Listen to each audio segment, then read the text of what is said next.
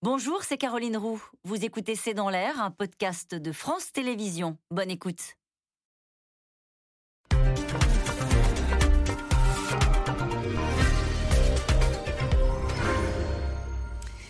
Bonsoir à toutes et à tous. Nous attendons vos questions, SMS, Internet et réseaux sociaux pour alimenter notre discussion. C'est une guerre de communication à laquelle se livrent la Russie et les Occidentaux. Des informations et des prises de position distillées de part et d'autre pour souffler le chaud et le froid. Moscou met en scène le retrait des troupes russes à la frontière de l'Ukraine les Occidentaux saluent un geste d'apaisement, puis quelques heures plus tard évoquent leurs doutes. Joe Biden estime même qu'une offensive russe euh, reste tout à fait possible dans les jours qui viennent. Et l'OTAN ne constate cet après-midi aucune désescalade sur le terrain. En Ukraine, on se prépare toujours à une invasion alors qu'une vaste offensive cyber a déjà commencé sur des banques d'État et des systèmes de défense. Ukraine, mais à quoi joue Poutine? C'est une question.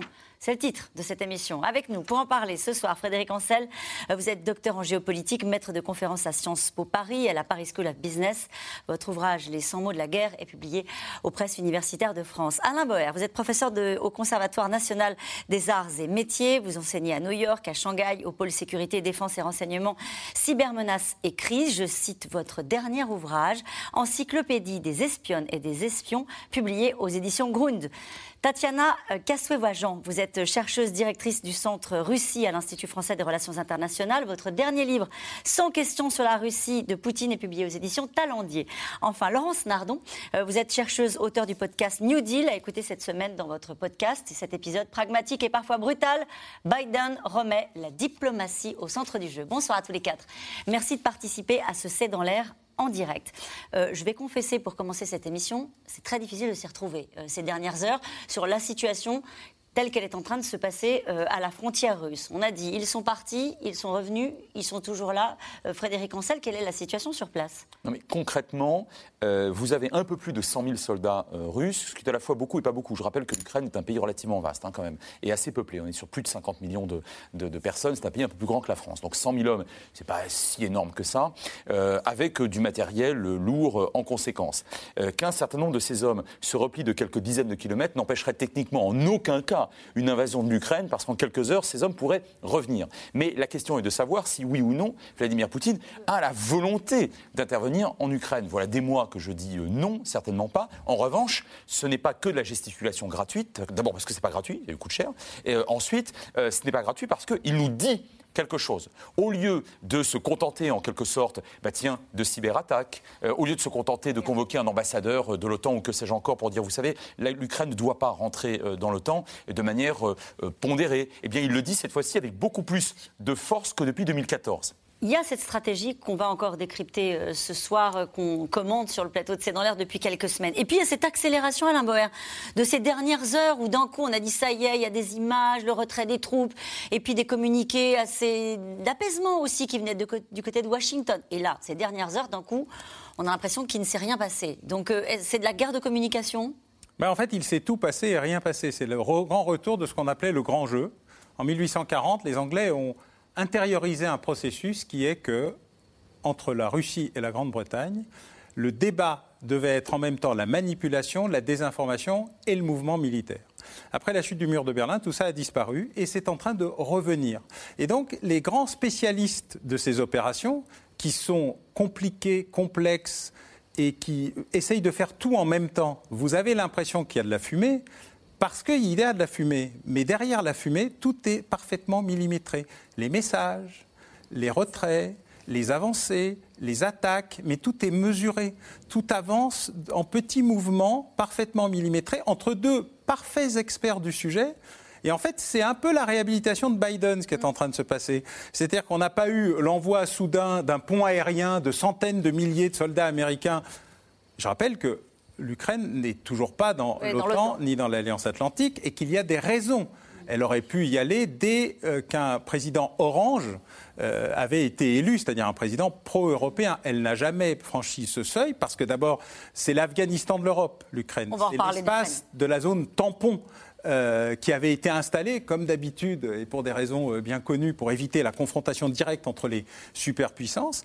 Et puis derrière ça, il y a des mouvements, des petits mouvements, etc. En fait, on est en train de revenir à la diplomatie traditionnelle des bons vieux diplomates, euh, et c'est pour ça que ça nous perturbe, parce qu'on était plutôt habitué à des mouvements plutôt brutaux, rapides et, et habituels. C'est la diplomatie de l'ancien monde du millénaire Avec dernier. deux acteurs qui manient bien cette diplomatie de l'ancien monde, qui se connaissent, Joe Biden et Vladimir Poutine. Oui, et qui se connaissent et qui ont déjà géré dans le passé des affaires bien plus difficiles, notamment le moment où on a été au bord d'une guerre sous-marine nucléaire, dans l'affaire du Kursk, par exemple. Ce qu'on apprend, et on va y revenir sur l'affaire du Kursk, ce qu'on apprend, euh, Tatiana, avec ce que dit Alain Boer à l'instant, et ce qui est peut-être rassurant, alors vous allez me donner votre avis, c'est que tout ça serait maîtrisé. Parce que ce qu'on redoutait depuis le début, c'était quelque chose qui nous échappe un peu, euh, avec euh, d'un coup des Russes qui diraient nous répondons à une riposte et nous rentrons euh, en Ukraine des accidents sont toujours possibles, même quand les choses sont maîtrisées.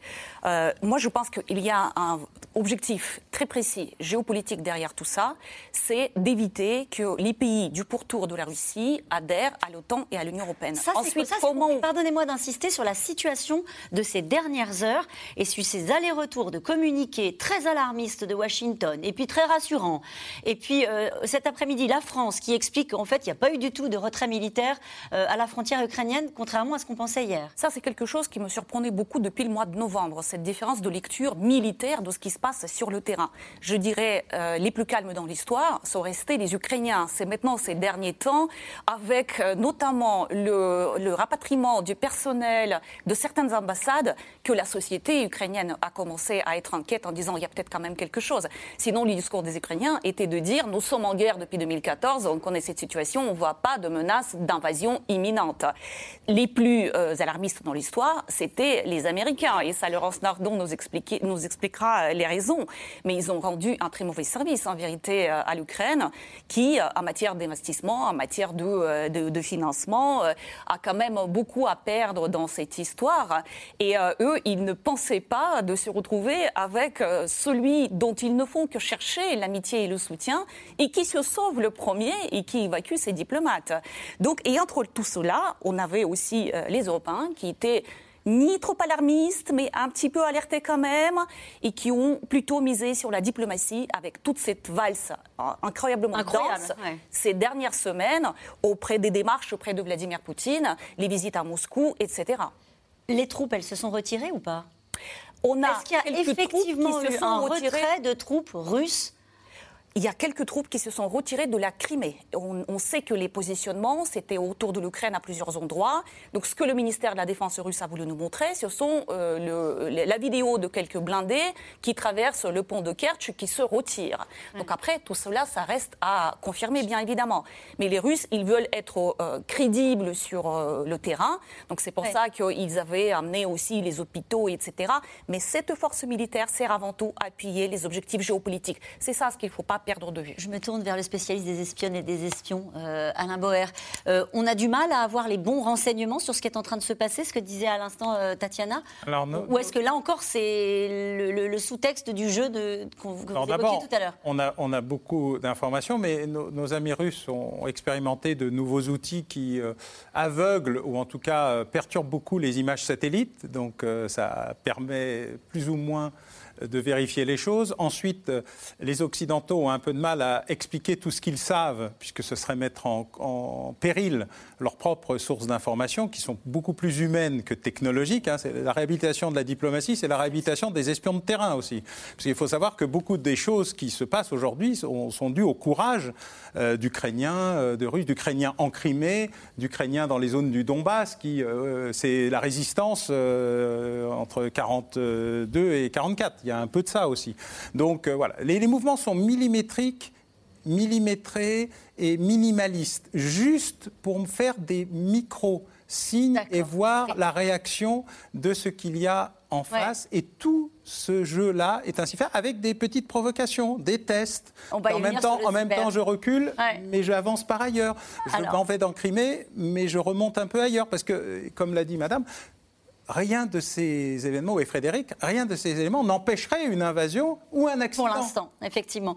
Euh, avec vous, euh, Laurence Nardon, effectivement, sur, cette diplomatie du millimètre, hein, avec euh, d'un côté les Américains qui disent finalement une invasion est encore possible, et Dimitri Peskov, le porte-parole du Kremlin, qui, qui dit précisément, hein, pour faire écho à ce que vous dites, il est très positif que le président des États-Unis ait aussi exprimé sa disposition à des négociations sérieuses.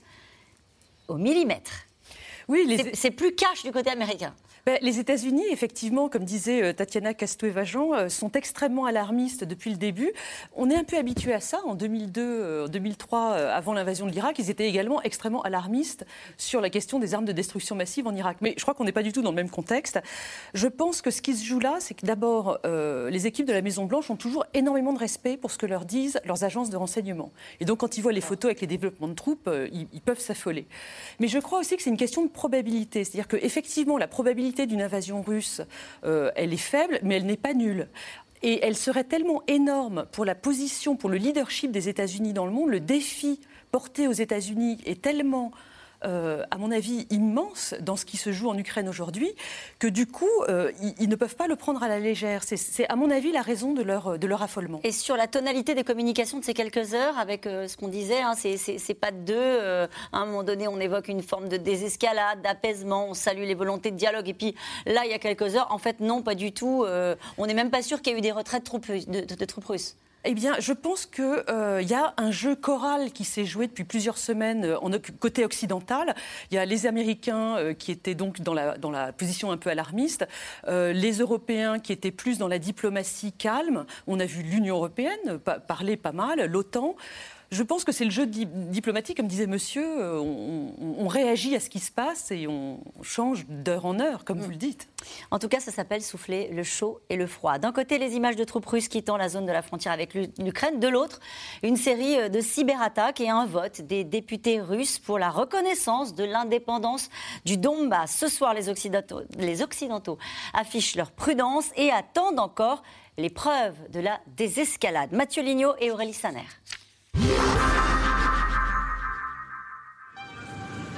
Un dernier salut et puis s'en va.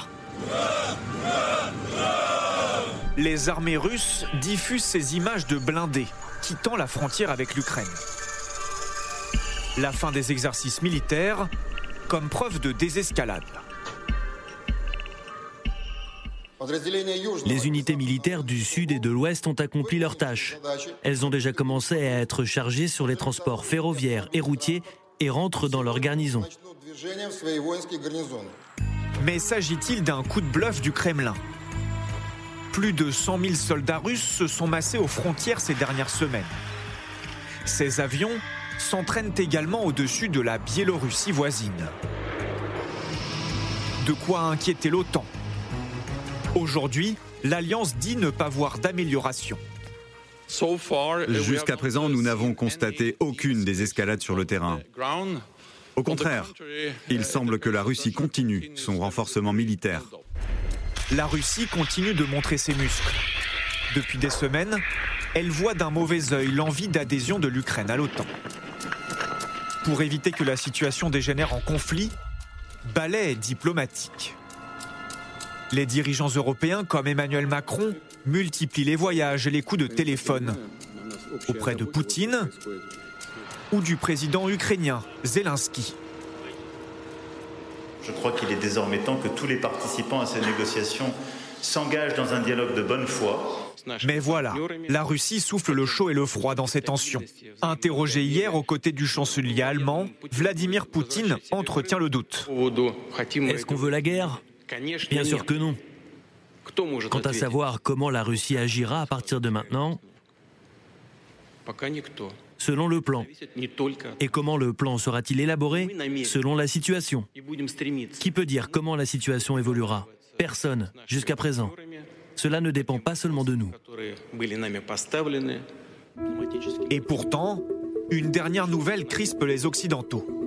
Le Parlement russe, la Douma, propose de reconnaître l'indépendance de la République de Donetsk et de Lugansk, deux territoires ukrainiens revendiqués par des séparatistes pro-russes. Un accro dans la désescalade. Hier, Joe Biden tend la main aux négociations tout en serrant le poing. Il menace à nouveau de représailles si la Russie attaque. Le monde n'oubliera pas que la Russie a choisi la mort et la destruction inutile. En envahissant l'Ukraine, elle se porterait préjudice à elle-même. Les États-Unis et nos alliés répondront de manière décisive. L'Occident est uni et galvanisé. Aujourd'hui, nos alliés de l'OTAN et l'Alliance sont unis et déterminés comme jamais. Au centre des discussions, les Ukrainiens donc. En guerre civile depuis 2014, ils ont été touchés hier par une cyberattaque massive les sites du ministère de la Défense et des banques hors service. S'agit-il d'une nouvelle provocation russe Le président ukrainien y répond en jouant la décontraction. Nous avons pleinement le droit de vivre en paix, car nous sommes ici chez nous, en Ukraine. Personne n'aimera notre pays autant que nous. Personne ne peut défendre notre mère patrie mieux que nous. Les ministres des Affaires étrangères du G7 se réunissent ce week-end pour discuter de la crise ukrainienne. Aucun représentant russe n'est annoncé.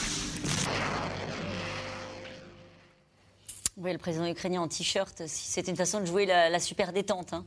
Ah bah, d'autant plus que ces dernières semaines, c'est lui qui finalement considérait que les Américains en faisaient un peu trop quand même. Hein. Euh, on n'a pas vu un président ukrainien en battle dress sur un char d'assaut à la frontière en jouant le martyr quand même. Hein. Donc globalement, les Ukrainiens ont été, euh, ont été beaucoup, plus, euh, beaucoup plus soft, pour employer une expression anglo-saxonne, que, que, les Américains, qui eux avaient besoin de jouer l'alarmisme. Et je rappelle que sur le fond, Joe Biden, contrairement à son prédécesseur Donald Trump, a toujours considéré, c'était vrai depuis sa campagne électorale et à plus forte raison depuis qu'il est en poste, euh, il a toujours considéré que l'OTAN devait être euh, euh, utilisée, devait retrouver son lustre.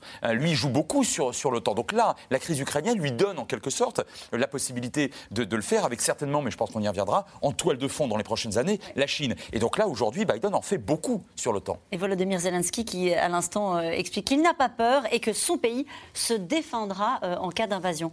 cette question qui nous est posée ce soir, pourquoi se retirer et faire des cyberattaques dans le même temps?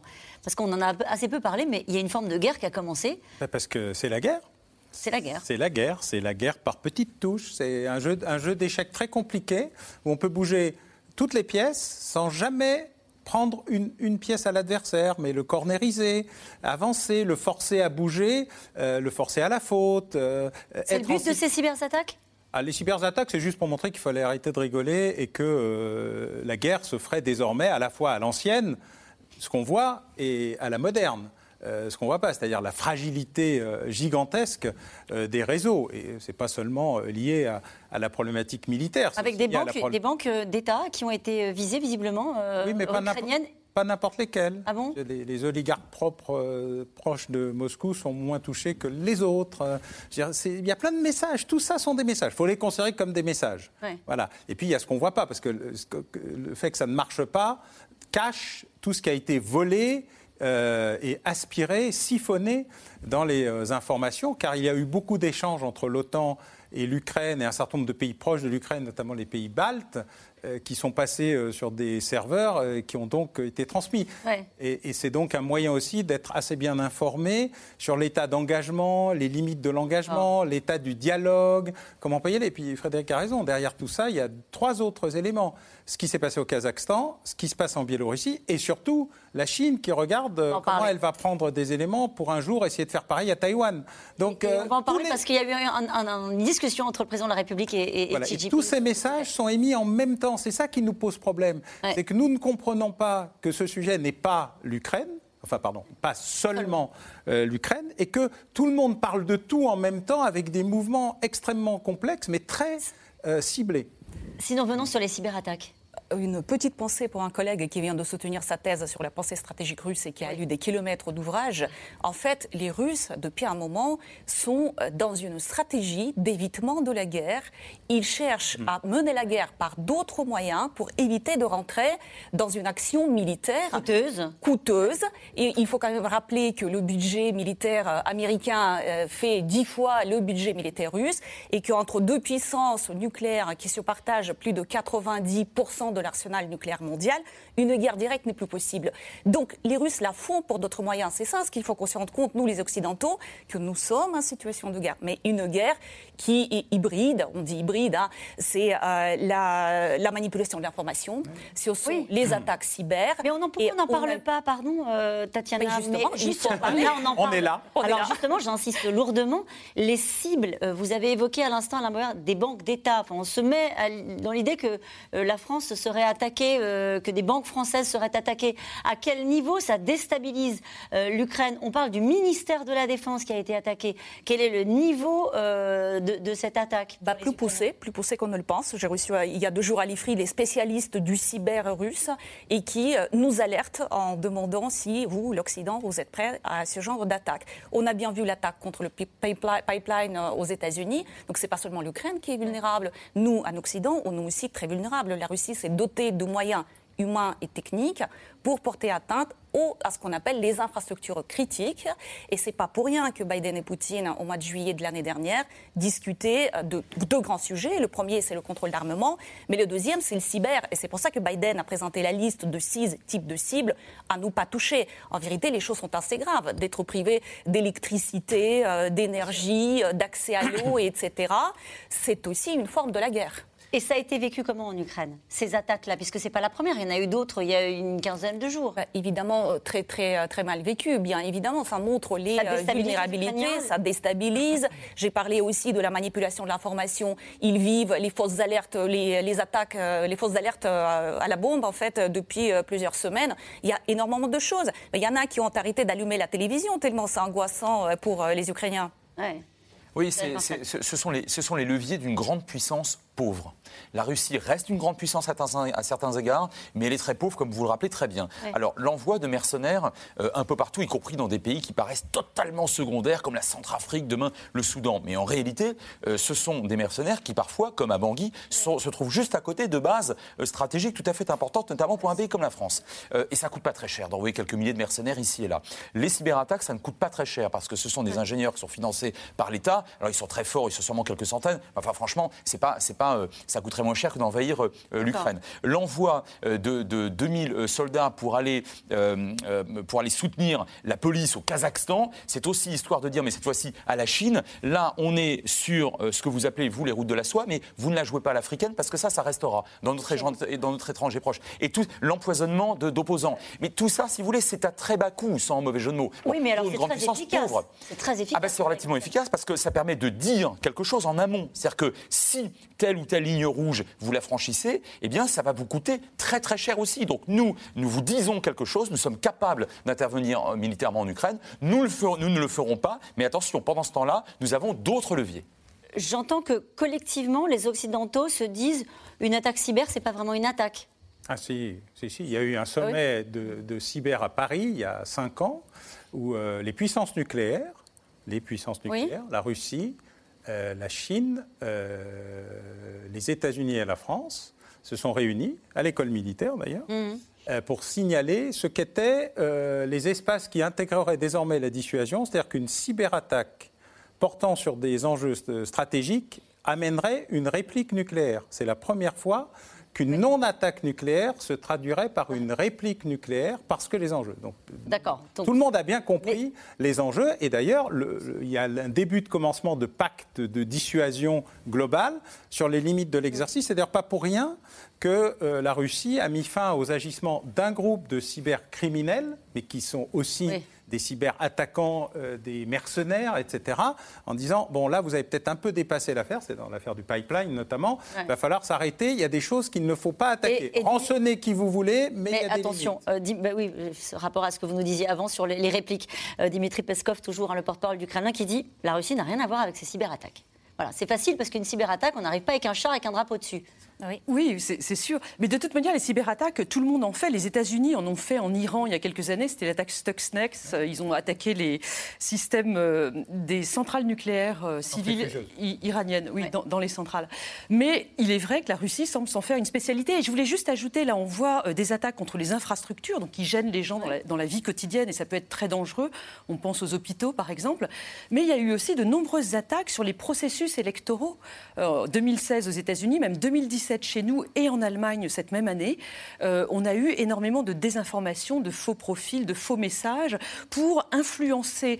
Alors, soit influencer le résultat des élections, ça c'était leur euh, hypothèse haute, mais même en hypothèse basse, euh, apporter un peu de discrédit sur la, noblesse du processus électoral de nos démocraties. Et ça, ça peut marcher. Mais la question est, ils réagissent tous, les diplomaties, au fait qu'on masse des troupes à la frontière ukrainienne, mais pas tellement au fait qu'il y ait des cyberattaques euh, qui ciblent, encore une fois, le ministère de la Défense ukrainien et, euh, des banques, euh, des banques centrales, des banques nationales ukrainiennes.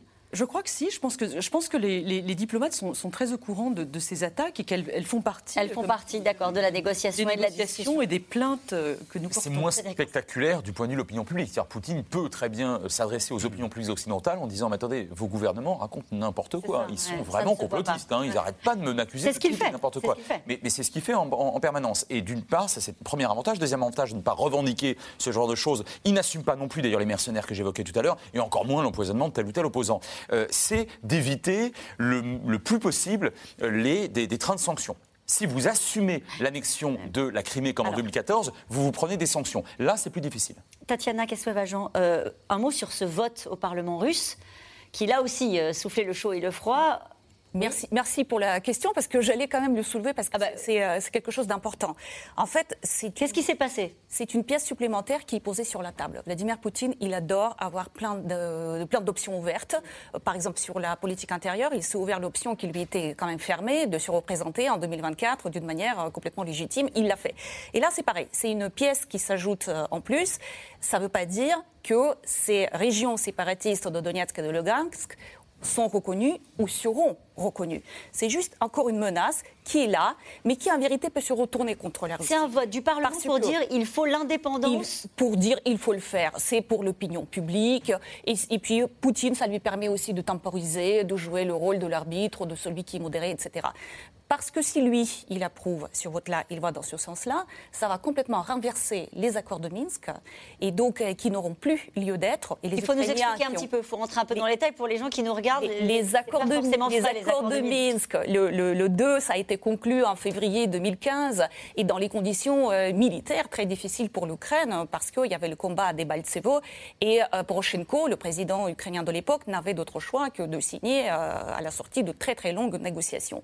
Et en vigueur de ces accords de Minsk, sur lesquels il y a un véritable espace entre les différentes parties. Mais si c'est rempli à la lettre et dans l'ordre, comme c'est indiqué pour la Russie, l'Ukraine y voit un danger, un risque pour sa souveraineté et pour son intégrité territoriale. Donc l'Ukraine, en effet, n'est pas très euh, chaude pour remplir, les, appliquer les accords de Minsk à la lettre et dans l'ordre euh, que euh, les, les, Russes prescrivent. Hein. Donc en fait, c'est un passe-là aussi qui, a, qui crée le mécontentement de la Russie, qui estime que Berlin et Paris ne jouent pas suffisamment le rôle de médiateur, ne font pas suffisamment pression sur Kiev, voire jouent le jeu de Kiev. Et en fait, si, euh, je reviens à l'idée initiale, si c'est reconnu, ces républiques-là, les accords de Minsk, euh, dont il est question, euh, en fait, ces, régions-là, il en est question dans les accords de Minsk, ça ne marchera plus. Et ça veut dire que la Russie va se retrouver dans une situation qui est complètement différente. Et s'il le reconnaît de fait, elle perdra le levier d'influence sur la politique intérieure et les choix stratégiques de l'Ukraine. Ça veut dire qu'il faudra autre chose. Est-ce que si je résume, un autre territoire, si je résume euh, euh, ce vote, non, parce que c'est pas forcément évident.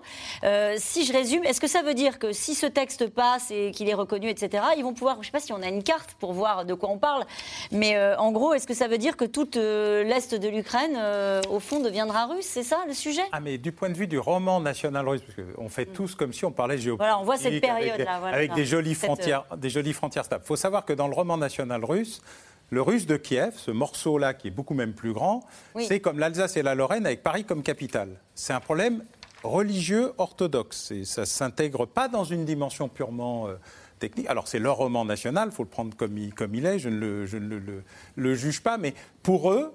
cette zone-là qu'on voit, pardon, cette zone qu'on voit en grisé, C'est de ça dont parlait ah, C'est même beaucoup plus grand. Le, russe de Kiev, une carte, on a une elle carte, est bien moins belle que la vôtre.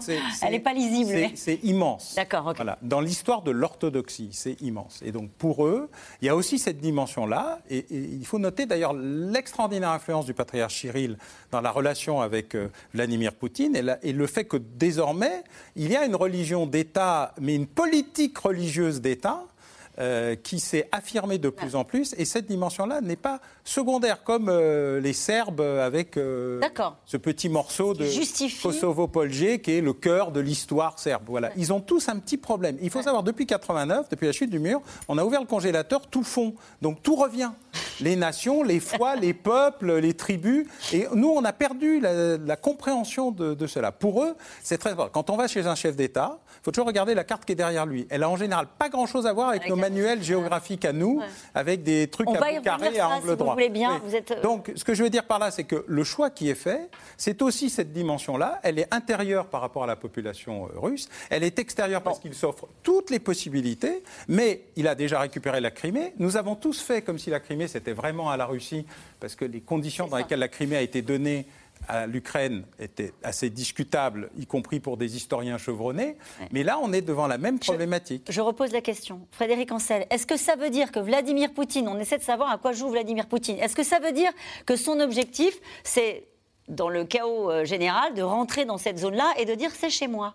Ah ben, Après ce vote, qui justifierait, au fond, euh, que ces républiques-là deviennent russes bah Alors, depuis 2014, même s'il n'y a pas annexion officielle, même s'il n'y a pas reconnaissance officielle par Moscou de ces des républiques euh, fantoches, on est quand même sur un territoire qui est majoritairement, non seulement orthodoxe, c'est parfaitement exact, mais qui est russophone. Autrement dit, Poutine, en réalité, il le dit déjà. Il le dit déjà. Simplement, institutionnellement, ce n'est pas, eh ça n'appartient pas à la Fédération de, Russie. C'est un peu tout comme. Mais alors, on revient à ce qu'on disait tout à l'heure. Euh, ces soldats ne sont pas officiellement euh, en train d'occuper ce territoire. C'est ce qu'on appelle des hommes verts. Donc il n'y a pas de drapeau, il n'y a pas de fanion, il n'y a pas d'écriture en cyrillique sur les chars. Ils ne l'assument pas, contrairement à la Crimée qui a été dûment, définitivement annexée sans le moindre humour. Mm. Et ça, c'est très intéressant parce que je pense que sur ces deux républiques, il essaye là aussi de nous dire quelque chose et qu'à la fin des fins, il y a encore quelque chose à négocier. C'est pas vrai pour la Crimée. Ça n'a pas du tout plu à Joe Biden, ce vote. Non, bah, non parce qu'il euh, il voit bien que le, défi euh, russe reste là sur, euh, sur, sur l'ordre du monde tel qu'il existe. Alors, je ne suis pas spécialiste de la Russie, je ne me mêlerai pas. non, mais il a considéré que c'était contraire aux traités internationaux. oui, ce, ce, que Biden cherche à faire en ce moment, c'est de préserver le système international tel qu'il existe depuis les années 90 sous leadership américain, et notamment, et là c'est plus sérieux, les règles qui sont posées depuis 1945 et ce, dont, ce qui se joue à Washington en, Ukraine aujourd'hui, c'est le droit des peuples à décider de leur sort. C'est le, droit à l'autodétermination. On remonte au principe de Wilson, le président américain en 1918. Et il voit bien que s'il il lâche euh, sur euh, cette affaire d'Ukraine, derrière, il y a Taïwan, euh, il y a le programme nucléaire iranien. Enfin, si vous voulez, on, tomberait dans un monde qui ne serait plus un monde unipolaire avec des bonnes règles héritées des Lumières, si on remonte très loin, qui sont celles de 45 et de l'ONU, mais un monde avec des sphères d'influence. un terme qu'on n'a pas encore employé, c'est le terme de sphère d'influence, qui est vraiment ce que semble vouloir établir euh, Vladimir Poutine, donc autour de la Russie, une sphère de protection, mais la Chine aussi, d'une certaine manière. Et on va parler de la Chine dans un instant, mais on va voir, on parlait des, peuples et de ces régions-là et comment est-ce qu'elles vivent. À Kharkiv, deuxième ville d'Ukraine, à 40 km de la frontière russe, la plupart des habitants, vous le disiez à l'instant, sont russophones et pourtant, ils se sentent aujourd'hui menacés par leurs puissants voisins. Des militants pro-russes ont déjà posé leur drapeau dans cette ville qui est une cible de choix pour Moscou. Reportage sur place, Romain Besnénou et Stéphane Lopez. Aux portes de Kharkiv, la neige recouvre entièrement le plus grand cimetière de la région, là où sont enterrés les soldats tombés face à la Russie. À bord de sa vieille auto de l'ère soviétique, Vladislav vient se recueillir sur la tombe de sa sœur, morte en 2019 dans le Donbass. Yana était sur la ligne de front quand un drone russe a repéré sa position. Quelques secondes plus tard, quatre obus de 152 mm l'ont percuté. Elle est morte sur le coup. Ça, c'est son téléphone. Il a complètement explosé pendant l'attaque. Ça sent encore le brûler. Plus de 70 militaires de Kharkiv morts dans la guerre contre la Russie sont enterrés ici. Kharkiv deuxième ville d'Ukraine, située à seulement 40 km du voisin russe, une cible de choix pour Vladimir Poutine.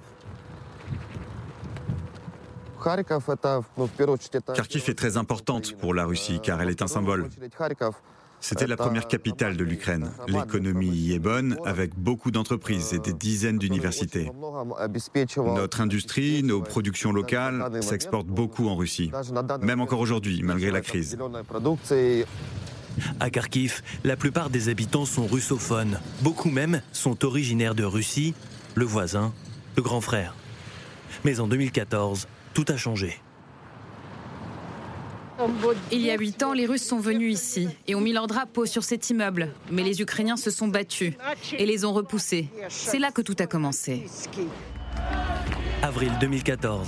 Des militants pro-russes veulent faire de Kharkiv une république séparatiste, comme Donetsk ou Lugansk. Ils occupent une partie de la ville avant d'être violemment chassés par les Ukrainiens. L'événement traumatise une grande partie des habitants, comme Svetlana, et ravive le sentiment patriotique. Vous savez, je suis d'origine russe. Je suis née là-bas, tout comme mes parents. Alors aujourd'hui, je pleure quand je vois que Poutine veut nous faire la guerre, quand je vois que la Russie est devenue notre ennemi. On ne pourra plus jamais redevenir frères. Kharkiv, méfiante, prête à riposter. De plus en plus d'habitants tentent de se procurer des armes et viennent s'entraîner au stand de tir de Piotr. Ils ont acheté une arme récemment et ne savent pas s'en servir. Avec ce qui se passe à la frontière, on a de plus en plus de demandes. Ah, j'ai tiré trop à gauche, j'ai voulu aller trop vite. Piotr, ancien militaire, expert en armes à feu, se tient prêt, mais ne croit pas vraiment à une attaque. Pour l'instant, la guerre a lieu plus au sud, au Donbass. Bien sûr, les Russes pourraient venir ici et nous provoquer. Mais pour nous battre, il leur faudrait bien plus que 120 000 soldats des soldats et des bombes.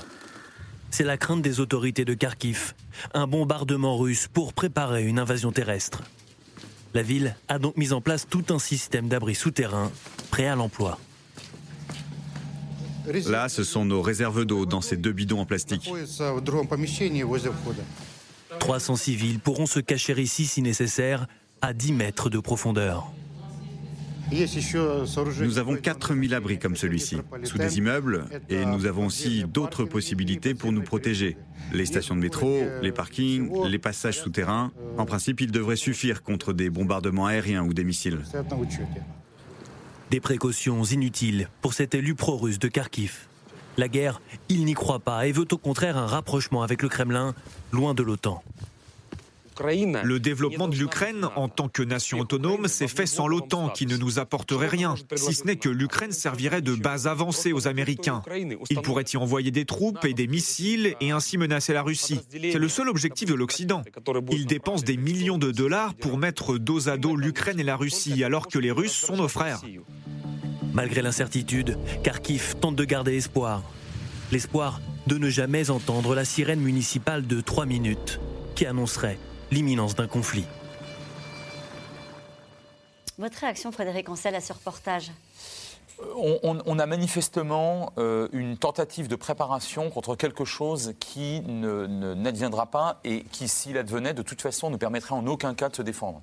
L'armée ukrainienne face à l'armée russe, ce n'est pas sérieux. Ça, c'est le premier point. Le deuxième point, euh, on a affaire tout de même à un pays, je le disais, euh, de surface tout à fait appréciable, hein, plus important que la surface de, la France. Et les fameux 100 000 hommes ou 120 000 hommes russes dont on parle, encore une fois, ce n'est pas, pas une armée d'invasion.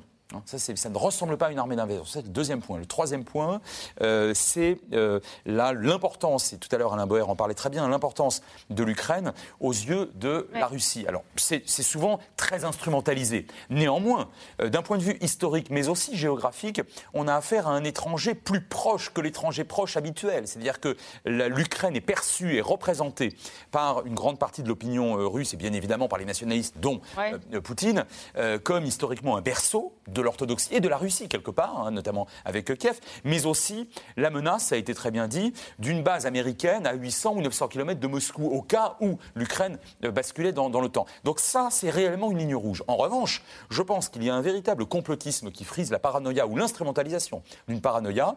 Je pense que les Occidentaux n'ont pas pour euh, volonté démoniaque de croquer euh, l'Ukraine pour abattre définitivement la Russie. Ça, je pense que c'est un discours euh, poutinien qui prévaut depuis maintenant 20 ans, voire davantage. Néanmoins, vous voyez, on est réellement dans les représentations.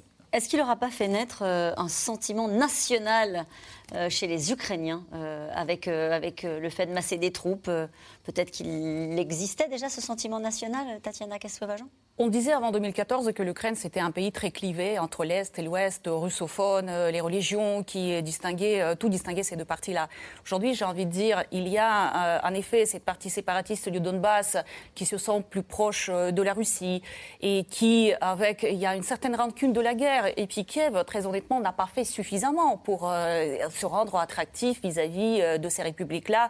Ils ont coupé le paiement des retraites et des salaires. Il faut sortir de la région pour les touché. Et euh, le président Poroshenko, aujourd'hui, sous procès d'ailleurs, hein, l'ancien président Poroshenko, sous procès parce qu'il euh, il avait autorisé l'achat du charbon à cette région, euh, ce qui est considéré aujourd'hui en Ukraine comme le financement des forces terroristes. Donc ça va quand même assez loin. Et puis, par contre, pour le reste de l'Ukraine, je dirais qu'au contraire, depuis 2014, il y a un sentiment national qui alimenté qui euh, réunit beaucoup plus de gens, à mon avis, euh, qu'avant cette époque de 2014. Et il y a un narratif qui se construit qui est extrêmement fort sur la guerre russo-ukrainienne. La Russie essaye de présenter ce conflit comme un conflit civil où il a le rôle de puissance médiatrice. C'est pas du tout ça pour les Ukrainiens. Quand vous marchez le long du mur de la cathédrale à Saint-Michel, euh, vous avez beaucoup de photos des gens qui sont morts dans ce conflit, quasiment 14 000 aujourd'hui, et c'est seulement la partie ukrainienne hein, qui rend les chiffres publics. On n'en sait rien pour les séparatistes et euh, la partie russe. Et en haut, c'est marqué la guerre russo-ukrainienne 2014, trois points. Donc c'est un narratif qui est vraiment aujourd'hui euh, véhiculé par tous les médias officiellement. Il y a des musées de cette guerre qui commencent à se créer. On a des sociologues français comme Anne-Colin Lebedev qui va sur place pour observer comment tout cela se, passe euh, sur place. Donc vous avez des musées, des narratifs dans les écoles sur la guerre. Et avec un président, on l'a vu tout à l'heure, hein, Volodymyr Zelensky, qui se tourne lui vers l'Europe, qui tape à la porte de l'Europe et de l'OTAN. Hein, et c'est lui, c'est dans la constitution ukrainienne depuis 2017 l'adhésion à l'OTAN et à l'Union européenne. Cette question de Frédéric dans les Hauts-de-Seine. Si Poutine recule, qu'aura-t-il gagné à part une consolidation, un renforcement des Occidentaux contre lui? Est-ce que ça renforce euh, l'OTAN, euh, l'Occident, cette crise? Il me semble que oui. Euh, L'OTAN, dont, notre président disait qu'elle était en état de mort cérébrale il y a plusieurs années, il y a quelques années, semble ressoudée derrière, derrière euh, d'abord ces missions, euh, un retour sur la, zone européenne. S'il y a quelques années, on commençait à parler des missions de, l'OTAN en Chine ou dans le reste du monde. Donc là, on, se recentre sur l'OTAN et on se recentre aussi sur des missions proprement militaires et non plus euh, d'éventuels maintien de la paix, etc. Donc oui, je crois que c'est une bonne chose pour l'OTAN. Peut-être moins pour les projets de stratégie, d'autonomie stratégique européenne qui sont portés par, par la France et peut-être écrasé justement par le sursaut de l'OTAN? Oui, et puis il y, a, une division euh, militaire-diplomatie. On a vu l'Union européenne à la manœuvre sur, les, sur des aspects plus diplomatiques, donc il y a peut-être une césure qui se fait comme ça. On va voir ce que ça donne. Elle a obtenu des, succès, euh, la diplomatie européenne. Euh, on pense naturellement au voyage d'Emmanuel Macron euh, auprès de Vladimir Poutine, mais Olaf Scholz a aussi joué son rôle. Il est allé à Washington, en Ukraine, et, également voir Vladimir Poutine, avec le même traitement hein, qu'Emmanuel Macron sur la table, hein, je crois. Hein.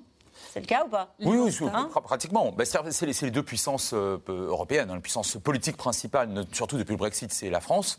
Euh, et puis la puissance économique, par définition, euh, c'est l'Allemagne. Et on a là une forme de relatif alignement des planètes entre M. Scholz et M. Macron sur la nécessité d'aller plus loin dans une Europe plus fédérale. Pas forcément une Europe puissance hein, pour les Allemands, mais en tout cas une Europe plus unie. Donc ça, c'est déjà pas mal. Et force est de constater que Poutine a accepté de les recevoir et les a, enfin, les a reçus de manière, bon, j'allais pas dire chaleureuse Enfin, les a reçus de manière courtoise. Et, il a discuté pendant longtemps, à la fois avec M. Macron et avec M. Scholz. Donc, puisque la crise ne dégénère pas, et si, si ça se confirme, le fait qu'elle ne dégénère pas, bah, au fond, on pourra mettre peut-être par défaut au crédit de ces deux hommes d'État le fait d'avoir contribué à. La, réalité, c'est qu'on n'en saura jamais rien, parce que tout se passe dans la tête de M. Poutine. Néanmoins, c'est pas négligeable. Après tout, M. Poutine aurait pu exiger de ne rencontrer que M. Biden. Pourquoi pas? Mais il ne l'a pas fait. Donc ça, c'est intéressant.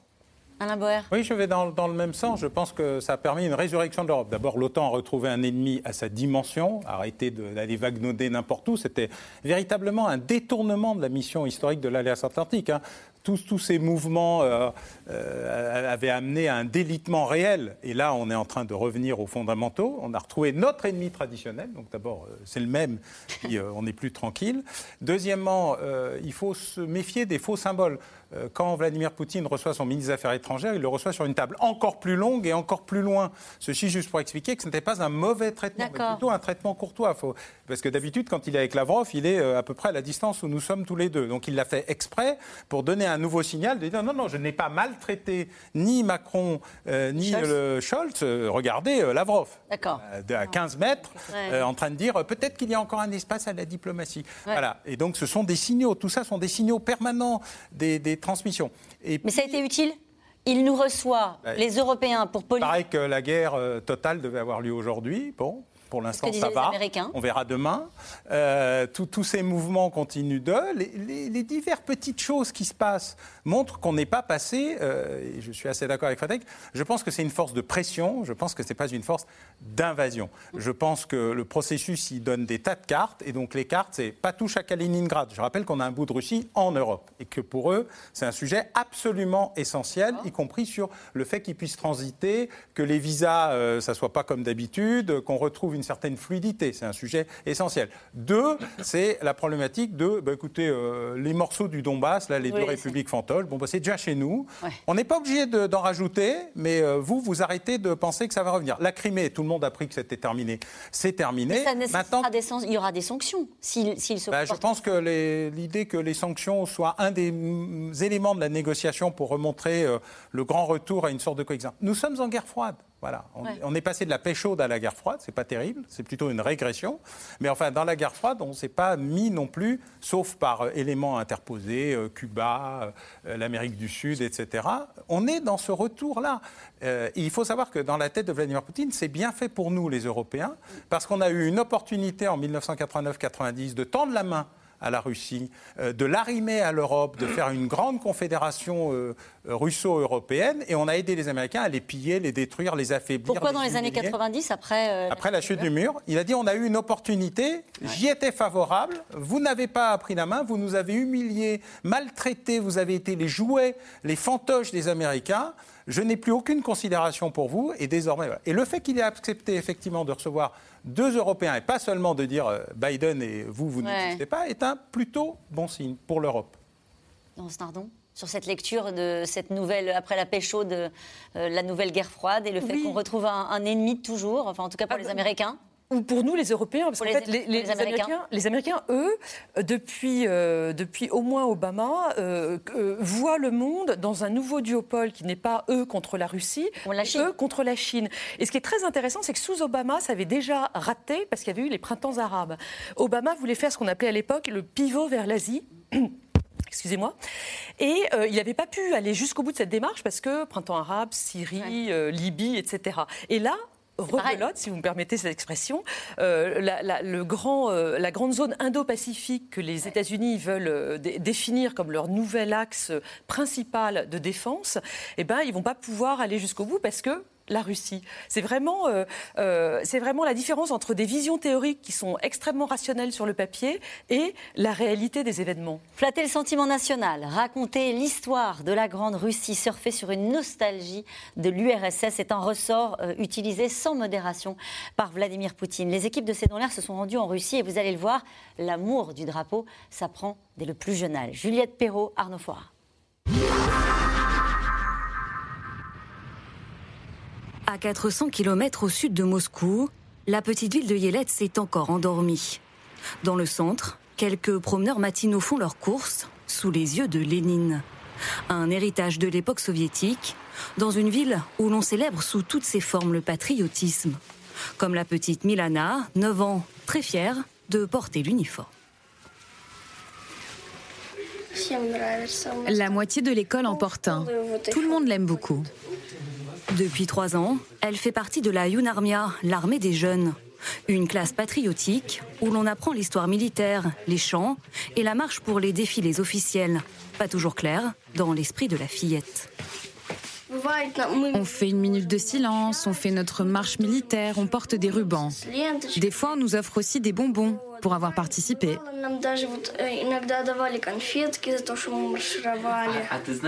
Et est-ce que tu sais pourquoi vous faites tout ça La minute de silence? Non, je sais pas. On m'a pas dit. Car la patriote de la famille, Assieds-toi là. c'est surtout sa mère, Elena. Ça, c'est le jour de la prestation de serment, l'initiation aux cadettes. C'est une très grande fierté pour moi. Très attachée à son pays et surtout à son président, Vladimir Poutine.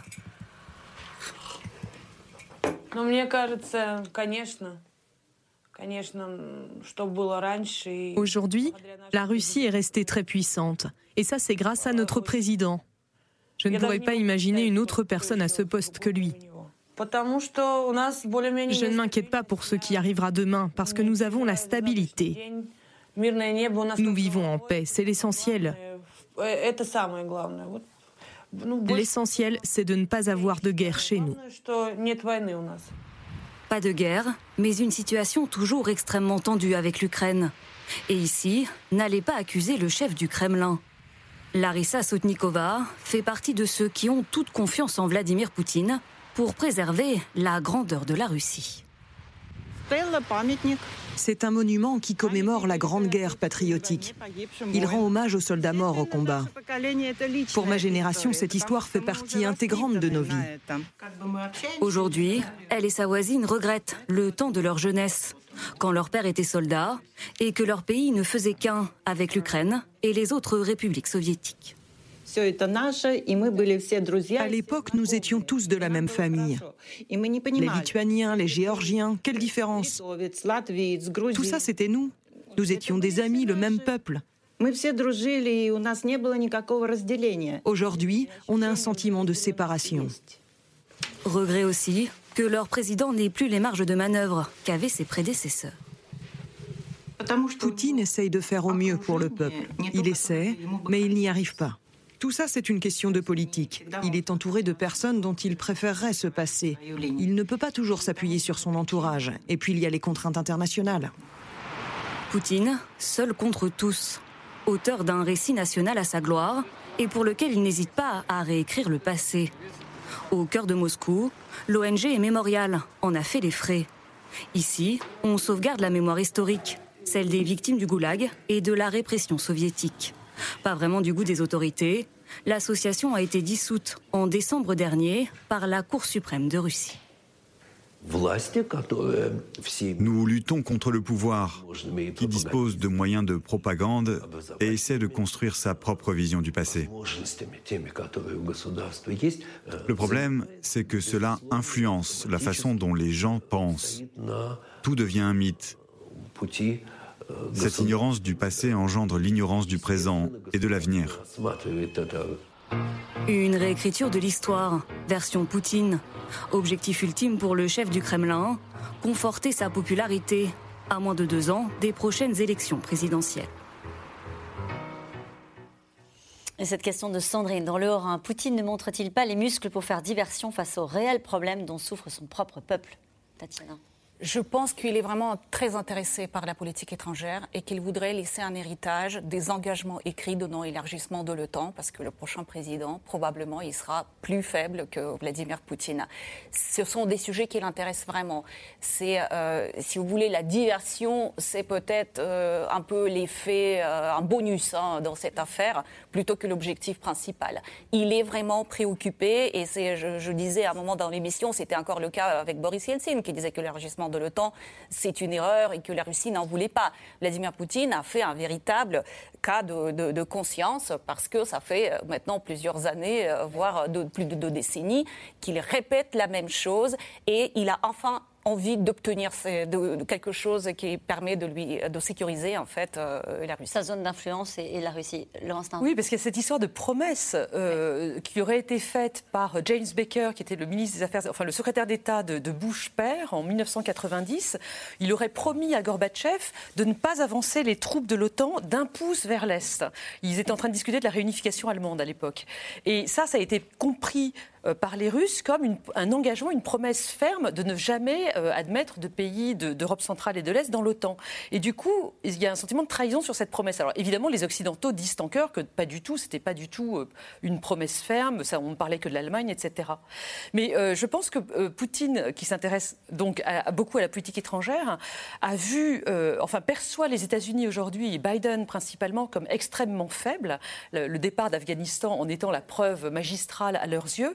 Et c'est peut-être pour ça aussi qu'il veut essayer d'avancer ses pions sur la situation ukrainienne juste maintenant, après euh, une sorte de stabilité qui régnait depuis 2014. Sa lecture, en tout cas, n'intègre pas du tout la notion de souveraineté de ces peuples-là, de ces pays-là, qui à un moment donné ont tapé à la porte de l'OTAN et qui ont dit euh, on veut rentrer dans l'OTAN. Par rapport à quelle année? Par rapport à quel moment de l'histoire? C'est euh, la terre promise. 97 ça n'existe pas chez eux. C'est ah la, question de la carte qui est derrière le, président. la, carte, c'est la représentation de. Nous, on avait euh, l'Alsace et la Lorraine jusqu'à ce qu'on euh, la récupère. Et puis, euh, c'était comme ça et ça ne se discutait pas. Donc, les questions qui sont présentées sont des questions. L'important, c'est de savoir que Poutine a toujours dit la même chose. Qu'il le crie, mm. qu'il le répète, qu'il l'affirme, gentiment, plus ou moins gentiment, qu'il utilise les moments de faiblesse ou les moments de division.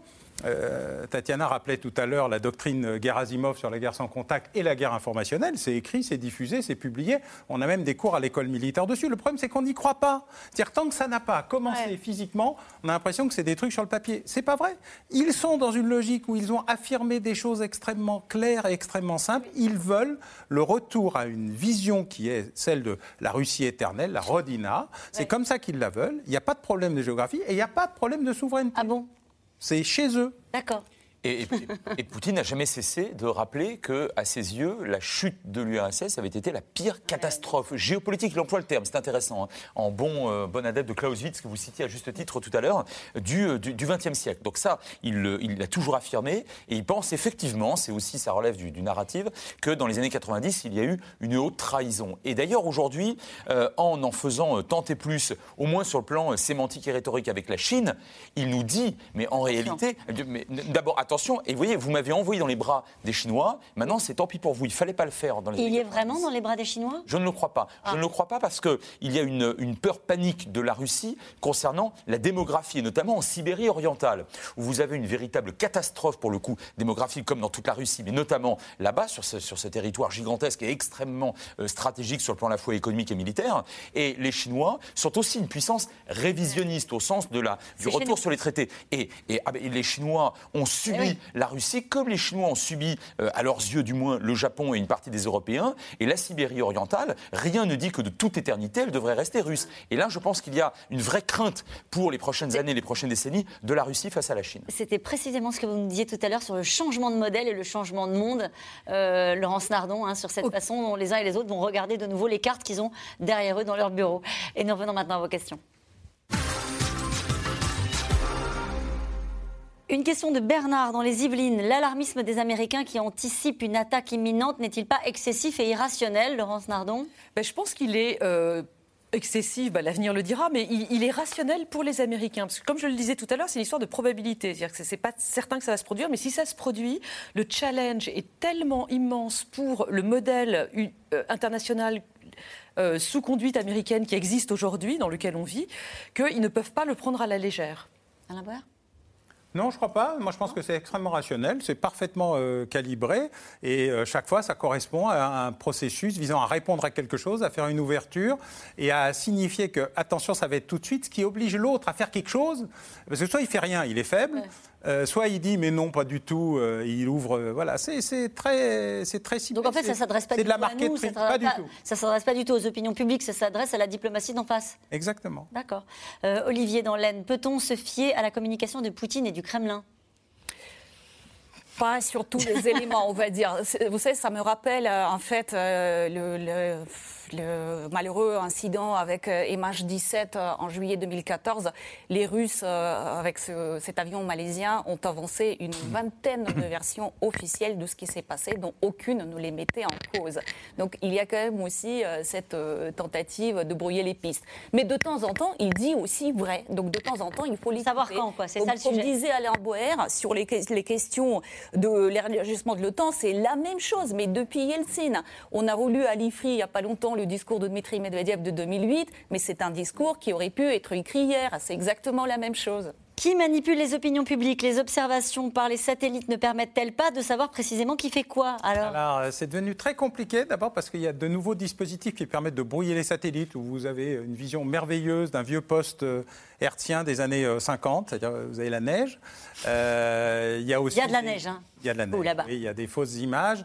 donc, non, on n'a pas suffisamment d'éléments et c'est le renseignement humain qui fait l'essentiel du travail, comme d'habitude. Mais dans ce conflit-là, il y a eu certains satellites qui ont été aveuglés, comme on dit. Ils ont, été, euh, ils ont eu des petits incidents techniques, juste pour montrer que c'était possible, mais sans en montrer trop non plus. Car euh, la guerre de l'espace, c'est la prochaine, prochaine étape. C'est-à-dire que euh, guerre sans contact, guerre informationnelle, la prochaine, c'est la, la, vraie cyberguerre. Elle inclut l'espace. Et on a d'ailleurs désormais une armée de l'air et de l'espace, qui était d'abord purement défensif, puis tout le monde a compris qu'il fallait arrêter de rigoler. On a désormais des, armes offensives, et donc on est devant le prochain euh, grand traité, ça sera le traité de la guerre dans l'espace. Mm. Qu'est-ce qu'on utilise, qu'est-ce qu'on n'utilise pas? Une question de France dans les Alpes-Maritimes. Peut-il veut-il vraiment, euh, peut-il vraiment reculer sans avoir obtenu de concessions significatives? Elle est intéressante cette question parce qu'il a quand même montré les muscles, il est quand même, il s'est exposé. Oui. ne peut pas partir sans rien. Alors voilà, vis-à-vis notamment de sa propre opinion publique. Alors ça, c'est extrêmement important. Alors de deux choses l'une. Soit il a obtenu déjà tacitement, plus ou moins discrètement, quelque chose des Occidentaux, et je pense que ça ne peut concerner que euh, l'Ukraine et l'OTAN, euh, ou peut-être d'ailleurs l'abandon de certaines sanctions euh, liées à l'annexion de la, de, de, la Crimée en 2014, soit ça va passer par cette fameuse annexion, enfin proposition d'annexion par le Parlement. Parlement qui, bien évidemment, est tout à fait indépendant, comme chacun le sait en, Russie. Bon. Donc euh, ça, peut être l'un ou l'autre. Mais de toute façon, je pense qu'effectivement, c'est une très bonne question. Il ne peut pas se retirer vis-à-vis de sa propre opinion, encore une fois, sans avoir obtenu quelque chose. Mm. Je, voulais compléter. En fait, on le voit comme un recul. Hein. Mais en 2008, euh, après le discours d'Evian, quand Medvedev a proposé de discuter de l'architecture de sécurité européenne, on a balayé ça d'un revers de la main. Aujourd'hui, il a appuyé ça, euh, Poutine, avec les moyens militaires on écoute. Donc en fait, on voit un petit mouvement de recul, mais en vérité, quand vous regardez mais quand vous regardez sur les choses stratégiques, bah, on a commencé, en fait, c'est plus une question tabou de prendre en compte les préoccupations sécuritaires de la Russie. C'est ça ce qu'il faut voir sur Il a déjà gagné, vous iriez jusque-là? Il a déjà gagné une partie du match? Ah, euh, En revenant au centre du jeu, en parlant en tête à tête avec Biden Il a gagné, c'est que les Américains ont mis un certain nombre de choses sur la table. Il y a certains sujets dont ils sont prêts à discuter. C'est déjà ça. Maintenant, c'est loin d'être gagné parce qu'il y a des choses de principe sur lesquelles l'Occident ne peut pas, ne peut pas euh, céder. Ça impliquerait trop de conséquences. Et l'Ukrainien euh, Zelensky dit à l'instant qu'il n'a aucune preuve du retrait des troupes russes. Hein. on y vient. On commence euh, ce qu'avait dit la diplomatie française il y a quelques heures. Une question de Gaspard à Paris. Quel est le poids de la France et d'Emmanuel Macron dans la gestion de la crise en Ukraine? Moi, je pense qu'il n'est pas négligeable. Moi, je pense qu'il faut cesser de ricaner de la puissance de la France. D'abord, euh, la meilleure preuve, encore une fois, c'est que Emmanuel Macron a été reçu dans les conditions qu'on a dites tout à l'heure, tout à fait euh, correctes par Poutine. Ça, c'est le premier point. Le deuxième point, euh, la France, ça n'aura échappé à personne, en ce moment préside la présidence tournante de l'Union européenne. Donc, qu'est-ce qu'on, inversons la question, qu'est-ce qu'on aurait dit de l'Élysée d'Emmanuel Macron s'il n'y avait pas eu cette tentative de, on fuit nos responsabilités, on est définitivement relégué au rang de petite puissance. Donc, on ne pouvait pas ne pas interagir. interagir. Deux. Trois, on est objectivement, sur le continent européen, la principale puissance militaire de l'OTAN et la principale puissance politique depuis le Brexit. Bah, écoutez, je pense que ça oblige, et j'ajoute un dernier point si vous permettez, pas face à la Russie, mais face à la Turquie, il y a un an et demi de cela en Méditerranée, euh, la France a montré ses muscles et elle continue de les montrer aux côtés des Grecs, aux côtés des et, et, ça a marché. Ça a impressionné un certain nombre de diplomaties. Hmm. Euh, quelles sont les capacités exactes de l'armée de Poutine? Moyens humains, blindés, avions, armes chimiques? Alors il y a une forte modernisation qui a été entamée euh, depuis une dizaine d'années maintenant, euh, progressive. On est parti de très très très très loin. Ils ont beaucoup investi dans le très spectaculaire, les armes hypersoniques, euh, l'espèce d'énormes missiles pour dire je suis capable de éradiquer le monde entier. C'est une armée qui est en train de se moderniser, mais qui représente oui, 10-12 euh, de la puissance euh, américaine. Euh, donc, mais en Europe, c'est une vraie puissance militaire. Il n'y a, il a rien qui pourrait les empêcher d'avancer, sauf l'usage de l'arme nucléaire, ce qui rentre là dans un autre sujet. Et je rappelle que la France est la seule puissance nucléaire autonome ou indépendante en Europe. Une question de Julien dans les roues. Entre pro-occidentaux et pro-russes, comment l'Ukraine peut-elle s'en sortir? Elle peut s'en sortir par ce que, certains appellent une finlandisation. C'est-à-dire qu'en fait, on n'entre pas dans, le temps pour faire fâcher la Russie, mais en même temps, on reste tout à fait indépendant. Bon. Mais après, j'ai presque envie de vous dire que euh, ça dépend de la population ukrainienne elle-même. Je rappelle que depuis 2014, tous les présidents démocratiquement élus ont décidé d'aller plutôt vers l'Ouest. Eh bien, c'est l'heure de retrouver maintenant Anne-Elisabeth Lemoine et toute l'équipe de C'est à vous au programme ce, ce soir, Anne-Elisabeth. Bonsoir, Caroline. Il est avec Marine Le Pen et Valérie Pécresse dans la course pour une place au second tour de l'élection présidentielle. Son parti Reconquête compte désormais 100 000 adhérents. Huit cadres du Rassemblement national l'ont d'ores et déjà rallié. Éric Zemmour est ce soir notre invité. Et nous on se retrouve demain, 17h50, à nouveau C'est dans l'air en direct. Et je vous rappelle que vous pouvez retrouver C'est dans l'air quand vous le souhaitez, en replay et en podcast. Belle soirée sur France 5.